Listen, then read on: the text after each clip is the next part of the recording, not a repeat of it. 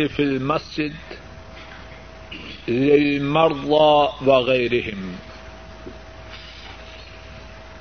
قال حدثنا زكريا، قال حدثنا زكريا ابن يحيى، قال حدثنا عبد الله بن نمير، قال حدثنا هشام عن أبيه. عن عائشة رضي الله تعالى عنها قالت،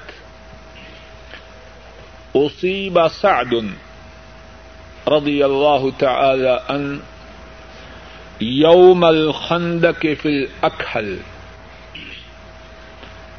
فضرب النبي صلى الله عليه وسلم خيمة في المسجد ليعوده من قريب. فلم يرعهم